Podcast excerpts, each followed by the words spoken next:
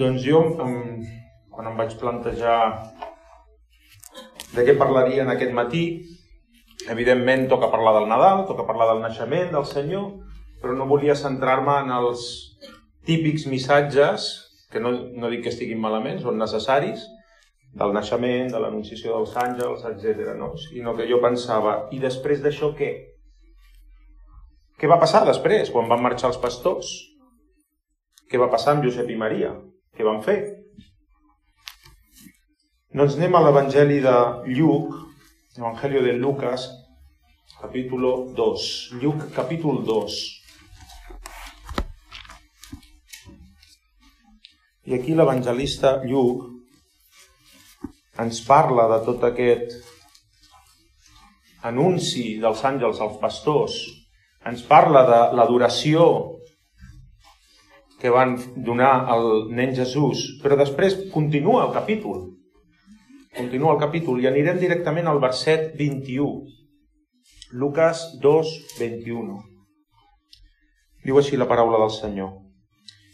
I quan es compliren els vuit dies per circuncidar el nen, li posaren de nom Jesús, com l'havia anomenat l'àngel abans d'ésser concebut en el sí matern.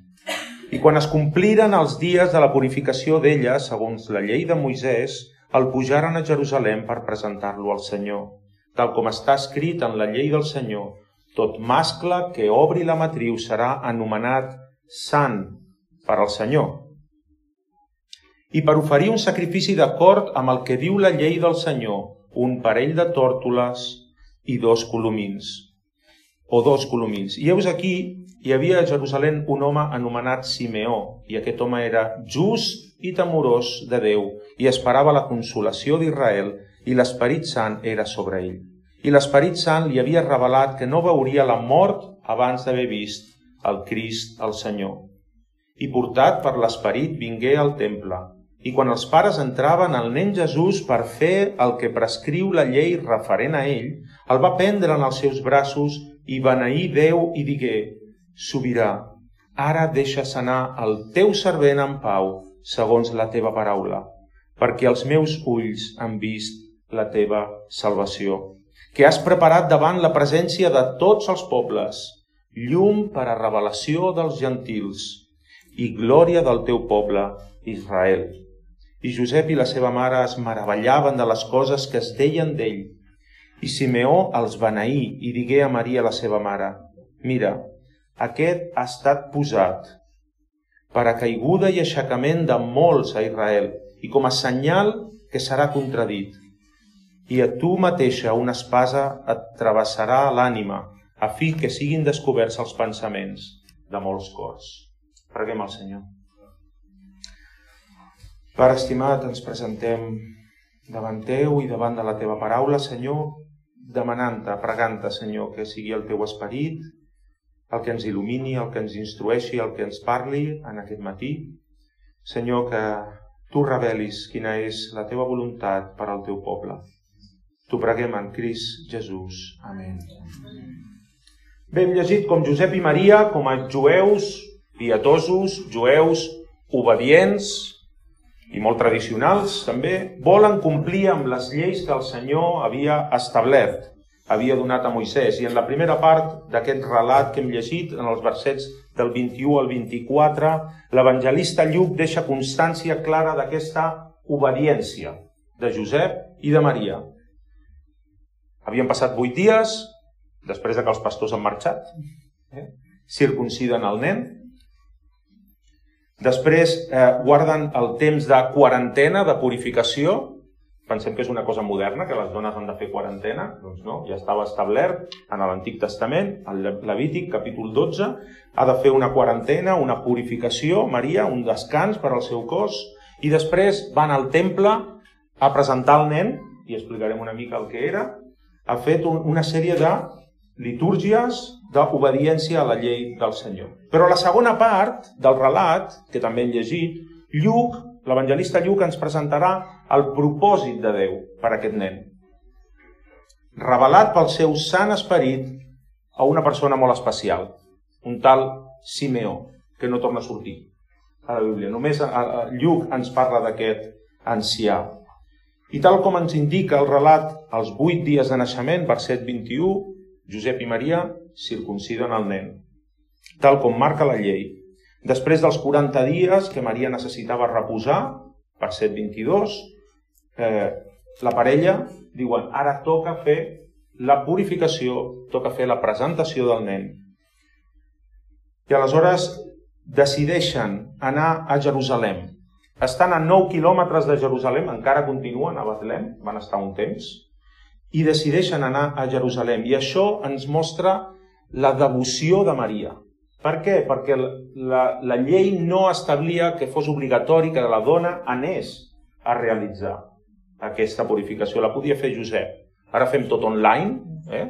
ara tots els, els, els tràmits els fem online, doncs també es podia fer, no online, però sí que podia fer Josep en nom de Maria aquesta, aquest sacrifici dels dos ocells, de les dues tòrtoles o els dos colomins. Però Maria vol anar al temple, vol pujar a Jerusalem. I així ho fan. Vol complir amb la llei de Moisès. I allà van a fer dues coses molt importants.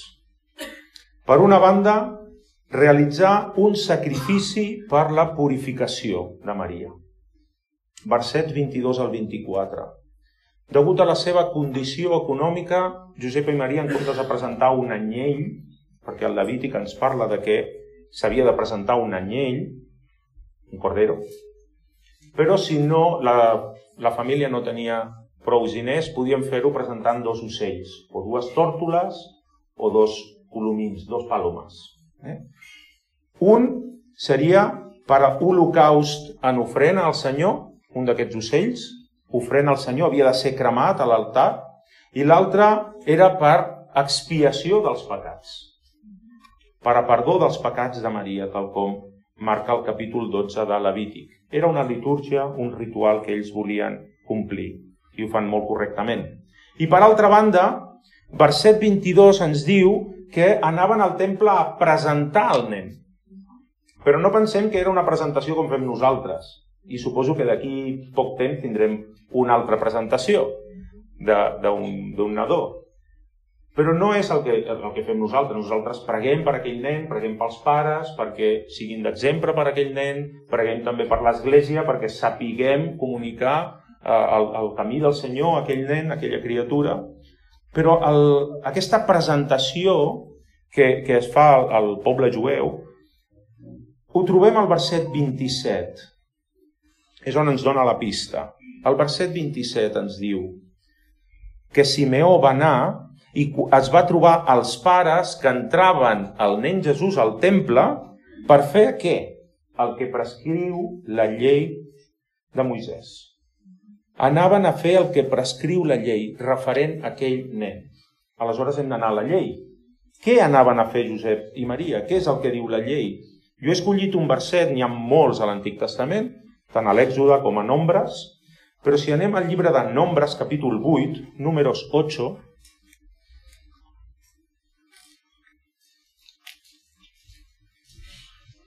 Nombres capítol 8, verset 17. Números 8, 17. Diu el Senyor, perquè tot primogènit d'entre els fills d'Israel és meu. Entre els homes i entre el bestiar, de les persones i dels animals. Tot primogènit, el primer fill, és meu, diu el Senyor. El dia que vaig colpir, el dia que vaig colpejar tot primogènit de la terra d'Egipte, quan ho va fer això el Senyor? Per alliberar el seu poble. El Senyor va castigar Egipte amb la mort dels primogènits. Aquell dia jo me'ls vaig santificar, jo els vaig apartar per mi, diu el Senyor. Aquest és el rescat, si, si anem a les històries de l'Antic Testament, el primer llibre de Samuel, ens en recordem d'aquella història meravellosa on Anna, la mare del profeta Samuel, ella prega al Senyor perquè li dongui un fill, ella era estèril, i ella fa un vot amb el Senyor i li diu que renunciarà al rescat d'aquell nen. Senyor, jo sé que el primogènit és teu i que el puc rescatar, jo puc pagar per poder-me'l quedar. Però ella fa un vot amb el Senyor i diu, Senyor, no el rescataré, sinó que l'entregaré al servei del temple. La cerimònia d'aquest rescat és simple, és molt simple, encara en el poble jueu es continua fent. El pare es presenta davant del sacerdot amb el nen i amb cinc monedes de plata i el sacerdot li pregunta, que també està establert en Nombres capítol 18, han de pagar cinc monedes de plata. El sacerdot li pregunta al pare, què vols fer amb aquest nen? El vols entregar? O el vols redimir? El vols rescatar? I el pare diu, rescatar-lo. El vull redimir. Mentre sosté el nen i les cinc monedes de plata a la seva mà. Aleshores el pare pronuncia la següent benedicció. Ho diré en català perquè el meu hebreu és molt dolent. Beneït ets tu, Senyor, el nostre Déu, Rei del món, que ens has santificat amb els teus preceptes i ens has ordenat allò referent al rescat d'aquest fill primogènit. Després es sol pronunciar una benedicció eh, tradicional en agraïment al Senyor. El pare entrega les cinc monedes de plata al sacerdot, els diners del rescat. Aquest sacerdot passa les cinc monedes per sobre del cap del nen mentre es diu rebo aquests cinc cicles per al rescat del teu fill, amb ells queda rescatat segons la fe de Moisès i d'Israel. El sacerdot deixa els diners, posa les seves mans sobre el cap del nen i pronuncia una benedicció sacerdotal. Un ritual molt senzill, ple de simbolisme, evidentment, que recorda, sobretot, això és el més important, recorda al poble jueu l'alliberament de l'esclavitud d'Egipte. Recorda al poble d'Israel que els primogènits pertanyen al Senyor, són del Senyor. I arrel d'aquest alliberament de l'esclavitud, aquest ritual els recordava que totes les primícies són del Senyor. I tot i que Josep i Maria saben que el seu fill és especial, que el seu fill és un regal de Déu, que el seu fill ha vingut amb un ministeri, amb una missió especial, ells ho saben, però no saben com es desenvoluparà aquest ministeri del seu fill. Això ells no ho saben. I per tant volen complir amb tots els rituals, amb les tradicions, en obediència a la llei. Com diuen alguns comentaristes, i crec que molt encertadament, era necessari que aquell nen s'endinsés en la humanitat quotidiana d'una manera total, que es mantingués en l'anonimat fins que Déu tenia el temps establert, fins aquell moment on el Senyor havia de començar el seu ministeri. Però de la mateixa forma que aquí se'ns acosta la, la humanitat de Jesús, com estava subjecte a la llei, ja des de ben petit, subjecte a la llei, en la següent part d'aquest mateix capítol, que no han llegit, però tots coneixem la història, ara ho recordarem. La següent part d'aquest capítol, Lluc ens acosta al ministeri d'aquest nen. En els versets del 41 al 52 ens parla l'evangelista Lluc del que va passar 12 anys més tard. 12 anys més tard, en el mateix escenari, al Temple de Jerusalem. Josep i Maria estaven de visita a Jerusalem per la Pasqua. Jesús tenia 12 anys i quan marxen han de tornar a Nazaret, a la Galilea, i s'adonen que el nen no hi és, ni amb el pare ni amb la mare, ni amb la comitiva de les dones ni amb la comitiva dels, dels homes. I què fan els pares? Tornen a Jerusalem a buscar el nen. I on el troben? Al temple, parlant amb els, amb els sacerdots, correctament. I ensenyant als sacerdots, que es meravellaven de la saviesa d'aquell nen. I els pares li diuen, home, com és que ens has fet això, fill? Estaven preocupats. Tres dies portem buscant-te. I què respon Jesús? No sabíeu que em cal estar en les coses del meu pare? L'evangelista ens presenta i connecta les dues escenes en el mateix capítol. Per una banda, la voluntat humana, el desig de rescatar aquest nen, complint amb la llei de l'Antic Testament, però, per altra banda, la voluntat de Déu, el desig de Déu, el pla de Déu, d'aquell aquell nen s'havia de dedicar a les coses del seu pare, del seu pare celestial. I aquell nen es presenta amb 12 anys allà al temple, on els seus pares no el van voler deixar. El van rescatar. I Jesús els hi diu, d'alguna manera els hi estava dient, aquest és el meu lloc. Aquest és el meu lloc. Jo haig d'obeir a una missió que m'ha donat el meu Pare Celestial. Però després d'això, Jesús va ser obedient als seus pares, va estar subjecte als seus pares fins als 30 anys que va iniciar el seu ministeri. I així vam conèixer la humanitat de Jesús com un home enmig d'una societat normal. I Jesús es va dedicar al, al negoci familiar, a, a la fusteria. A la fusteria. Va col·laborar amb la família, va sostenir la família quan Josep va, va morir. Així doncs veiem, en definitiva veiem, això és la introducció, veiem a Josep i Maria entrant en el temple, de Jerusalem, com moltes altres parelles, amb un nen primogènit que van a rescatar, com molts altres nens hi hauria en aquell moment. Aparentment, una parella més, un nadó més. Degut a la seva condició humana, Jesús estaria sota la llei. Jesús és presentat en el temple sota la llei i, a més a més, Jesús seria conegut com el fill del fuster. Però el propòsit diví del Senyor ens és revelat també a l'Evangeli de Lluc en aquest passatge que hem llegit, per boca d'un home anomenat Simeó. Veiem la humanitat de Jesús sota la llei i ara veurem el propòsit diví. No tots els que eren al temple veien un nen normal, un nen més. Hi havia una persona mogut per l'esperit de Déu, el que l'Esperit de Déu li havia revelat que aquell nen era el Salvador d'Israel, la consolació d'Israel. D'aquest personatge Simeó ja hem dit que només Lluc ens parla, només Lluc ens descriu una miqueta com era aquesta persona, però sabem que era una persona fidel al Senyor, part del remanent d'Israel que ens parlava el pastor l'altre dia, fidel al Senyor, que esperava la vinguda del Messies, o com llegim al verset 25, esperava la consolació d'Israel. Aquesta expressió que fa servir Lluc no és casual, sinó que Lluc eh, es centra en el profeta Isaías perquè les paraules de Simeó també estan centrades en el profeta Isaías. I què diu Isaías sobre la consolació d'Israel? Anem a Isaías capítol 40. Isaías 40, 1 i 2. Isaías 40, 1 i 2.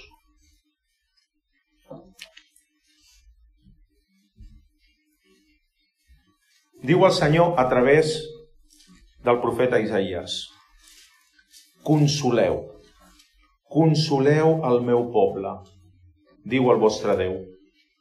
Parleu al cor de Jerusalem i proclameu-li que s'ha complert la seva servitud, que la seva iniquitat ha estat expiada, que ha rebut de la mà de Javé doble per als seus pecats.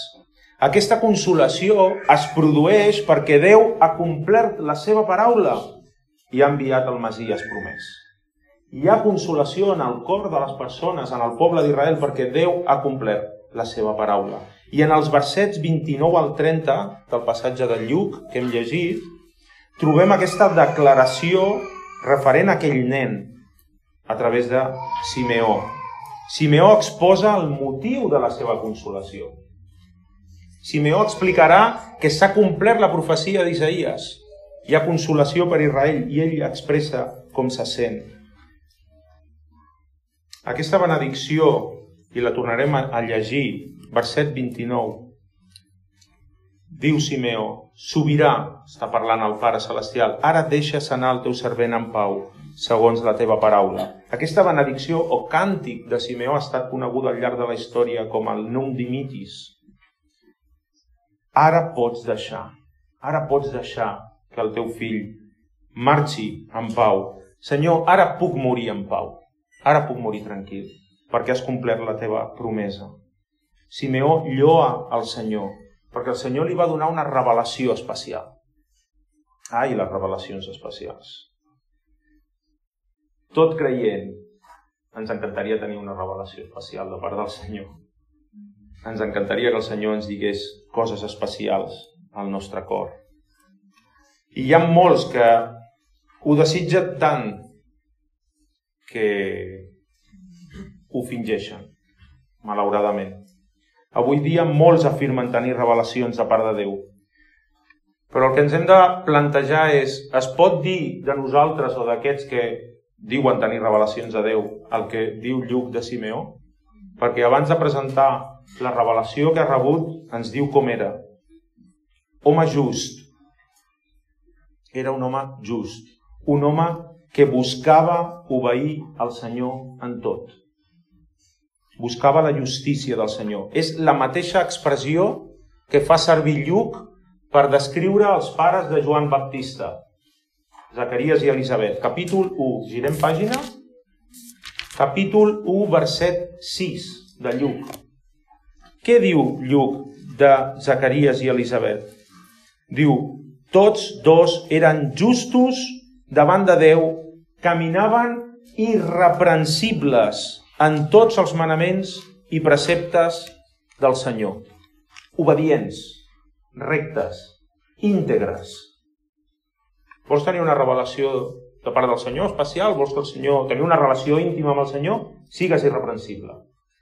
Sigues obedient. Sigues just en el teu caminar.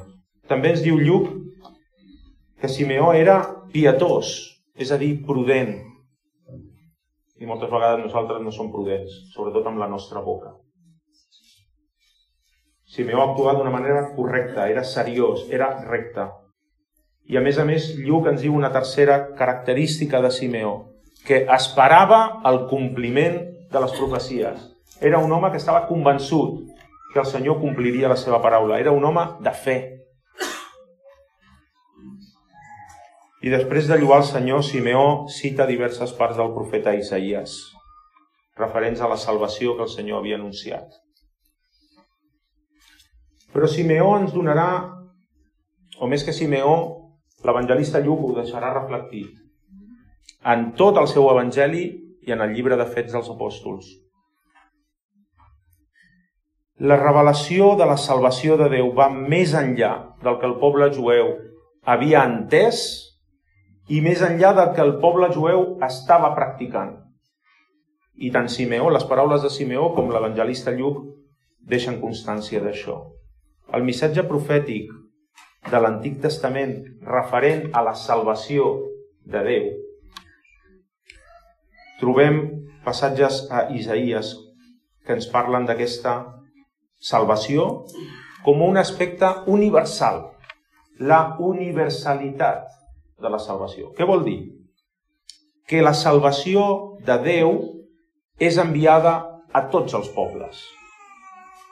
Isaías 49:6. La salvació de Déu és enviada a tots els pobles, però veurem que es produeix un canvi entre la revelació i la pràctica de l'Antic Testament i la revelació i la pràctica en el Nou Testament. I, i Simeó ens, ens deixa la pista. Isaías 49:6 Isaías 49, versículo 6. Diu el Senyor, és massa poc que tu siguis el meu servent per aixecar les tribus de Jacob i per fer tornar els preservats d'Israel. Jo també, diu el Senyor, donaré una altra, una altra tasca, una altra missió, una altra funció. Et donaré com a llum als gentils per ser la meva salvació fins a l'extrem de la terra. Així, la pràctica jueva es basava en la idea que el poble d'Israel havia de ser llum als gentils, llum als altres pobles.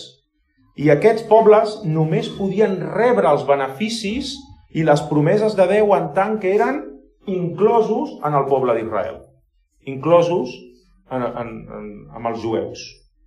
Els gentils podien arribar i participar dels privilegis d'Israel, però només si eren inclosos. Però la universalitat de la salvació que proclama Simeó i que ens deixa eh, escrita l'evangelista Lluc va més enllà. Es produeix un canvi, un canvi substancial. Què ha dit Simeó en el verset 30? Diu, perquè els meus ulls han vist la teva salvació que has preparat davant de tots els pobles en presència de tots els pobles. Llum per a revelació als gentils i glòria del teu poble, Israel. La salvació ja no és pròpia del poble d'Israel. Israel ja no és llum per als gentils. La salvació és llum per als gentils. El propi Masies és llum per als gentils i glòria d'Israel. No cal ser introduït dins el poble d'Israel per gaudir els privilegis de la promesa, sinó que és aquesta salvació la que surt d'Israel per rescatar, per redimir a tots els pobles. I ens hem de preguntar què és la salvació? Quina salvació? De què ens hem de salvar? Com tantes i tantes paraules, depenent del context, del moment, de l'època, de la història, aquesta paraula, les paraules poden canviar de sentit o ha inspirat diferents idees. I aquest és un, un dels entrebancs que ens trobem entre generacions.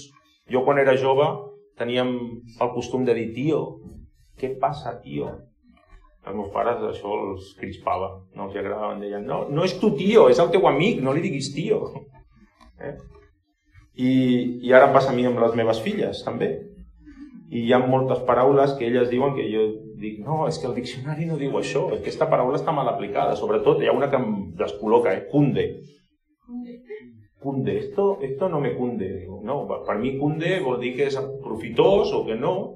Per elles és pràcticament un sinònim de me apetece o no me apetece. Esto no me cunde, no me apetece. Digo, pues te apetece. Però passen moltes altres paraules. Perro, de una, boquerón, pillao, penya anem perduts, no? Doncs d'alguna manera la paraula salvació al llarg de la història del poble d'Israel, al llarg dels anys, havia passat una cosa similar, havia anat canviant de sentit, havia canviat el context, havia canviat fins i tot d'importància per als jueus. En moltes ocasions havien reduït la salvació del Senyor i havien reduït la salvació del Senyor a una necessitat de ser alliberats dels seus opressors. De vegades eren els filisteus, de vegades eren els marianites, de vegades eren els perses, en aquell moment, en temps de Jesús, els romans, i això és el que esperaven els celotes, aquells nacionalistes jueus que buscaven lluitar contra els romans, ser alliberats dels romans, i molts d'ells van veure que hi havia un deixeble que era un celote, però molts d'ells veien a Jesús com un, eh, un revolucionari que podia moure les masses per ser alliberats dels romans. Però no era aquesta la salvació que portava el Senyor. La salvació que Déu va prometre a la humanitat no era contra aquests enemics, era contra el gran enemic. L'enemic amb majúscules, l'enemic intemporal, el gran enemic, que no depèn d'èpoques o context, que ha estat en cada societat, en cada moment de la història, que és el pecat. I així ho expressa la profecia d'Isaïes que hem llegit. Consoleu, consoleu el meu poble, diu el vostre Déu. Parleu al cor de Jerusalem i proclameu-li que s'ha complert la seva servitud, que la seva iniquitat, que el seu pecat ha estat expiat, que el seu pecat ha estat perdonat. Hem derrotat el gran enemic. El Senyor ha derrotat el gran enemic. El perdó per als pecats. Aquesta és la salvació que el Senyor portava, que el Senyor ha portat. Els alliberaments temporals d'Israel, quan els jutges guanyaven els filisteus, quan Gedeó va vèncer els madianites, totes aquestes victòries temporals, momentànies, no produïen el pau, la pau i el consol que el cor necessitava.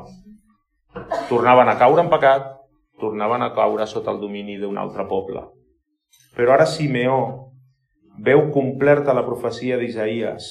Consoleu, consoleu a Israel, perquè ara sí que ha arribat la salvació, amb majúscules. No és una pau basada en política, ni en un benestar social, no és una pau basada en tractes humans. Simeó experimenta la pau del Senyor, una pau espiritual, una pau que li permet dir amb tot el sentit de l'expressió ara puc morir en pau. Senyor, ara pots deixar marxar el teu fill en pau. Josep i Maria acaben de presentar ofrenes d'expiació per la purificació de Maria i allà al temple segur que van poder contemplar com la gent realitzava els holocaus, els sacrificis continus. El foc de l'altar estava contínuament cremant. Sacrificis d'animals per expiació, és a dir, perdó de pecats. Però aquests sacrificis eren infructuosos perquè no podien donar el consol permanent. Aquests sacrificis no donaven la pau definitiva. Havien de tornar. Havien de tornar al cap d'un temps. Havien de tornar a l'any següent. El sacerdot feia totes les litúrgies i cada any feia el sacrifici per tot el poble. I allà es presenta Simeó i anuncia que la salvació ve de part del Senyor. Senyor, la teva salvació, verset 30. La teva salvació és la que porta la pau definitiva. La teva salvació és la que porta el consol per al teu poble Israel que estàvem esperant tant de temps. Ha arribat. Ha arribat aquell que amb un sol sacrifici satisfarà la teva justícia. Tal com escriurà anys més tard l'escriptor d'Hebreus. Hebreus capítol 10, verset 10. Hebreus 10, 10. És en aquesta voluntat que hem estat santificats per l'ofrena del cos de Crist. Quin és el sacrifici definitiu a l'altar? El cos del Senyor Jesucrist, feta una sola vegada per sempre. Sacrifici perfecte el que porta a la pau i el consol. Aquell nen que va ser presentat al temple en aquell moment per ser rescatat. Quina paradoxa. Aquell nen que va ser presentat al temple per ser redimit per als seus pares, per quedar-se'l, seria el que seria sacrificat perquè nosaltres siguem rescatats. I avui, dia de Nadal, recordem el naixement de Jesús i ens presentem davant d'aquest infant, davant d'aquest nen. Per molts serà un infant més, com molta gent que passaria per allà al temple i passaria pel costat de Josep i Maria. Un altre nen que porten a redimir. Un nen més. Per altres serà una simple figureta en un pessebre. Una tradició. Un dia bonic i poca cosa més per molts passaran de llarg amb total indiferència. Esperem que el Senyor ens permeti veure i entendre, així com li va revelar i li va declarar aquest home a Simeó, que aquell nen, aquell infant, és el Salvador d'Israel, és el Salvador de tots els pobles que volen seguir-lo, aquell que seria sacrificat per rescatar-nos a nosaltres. Amén.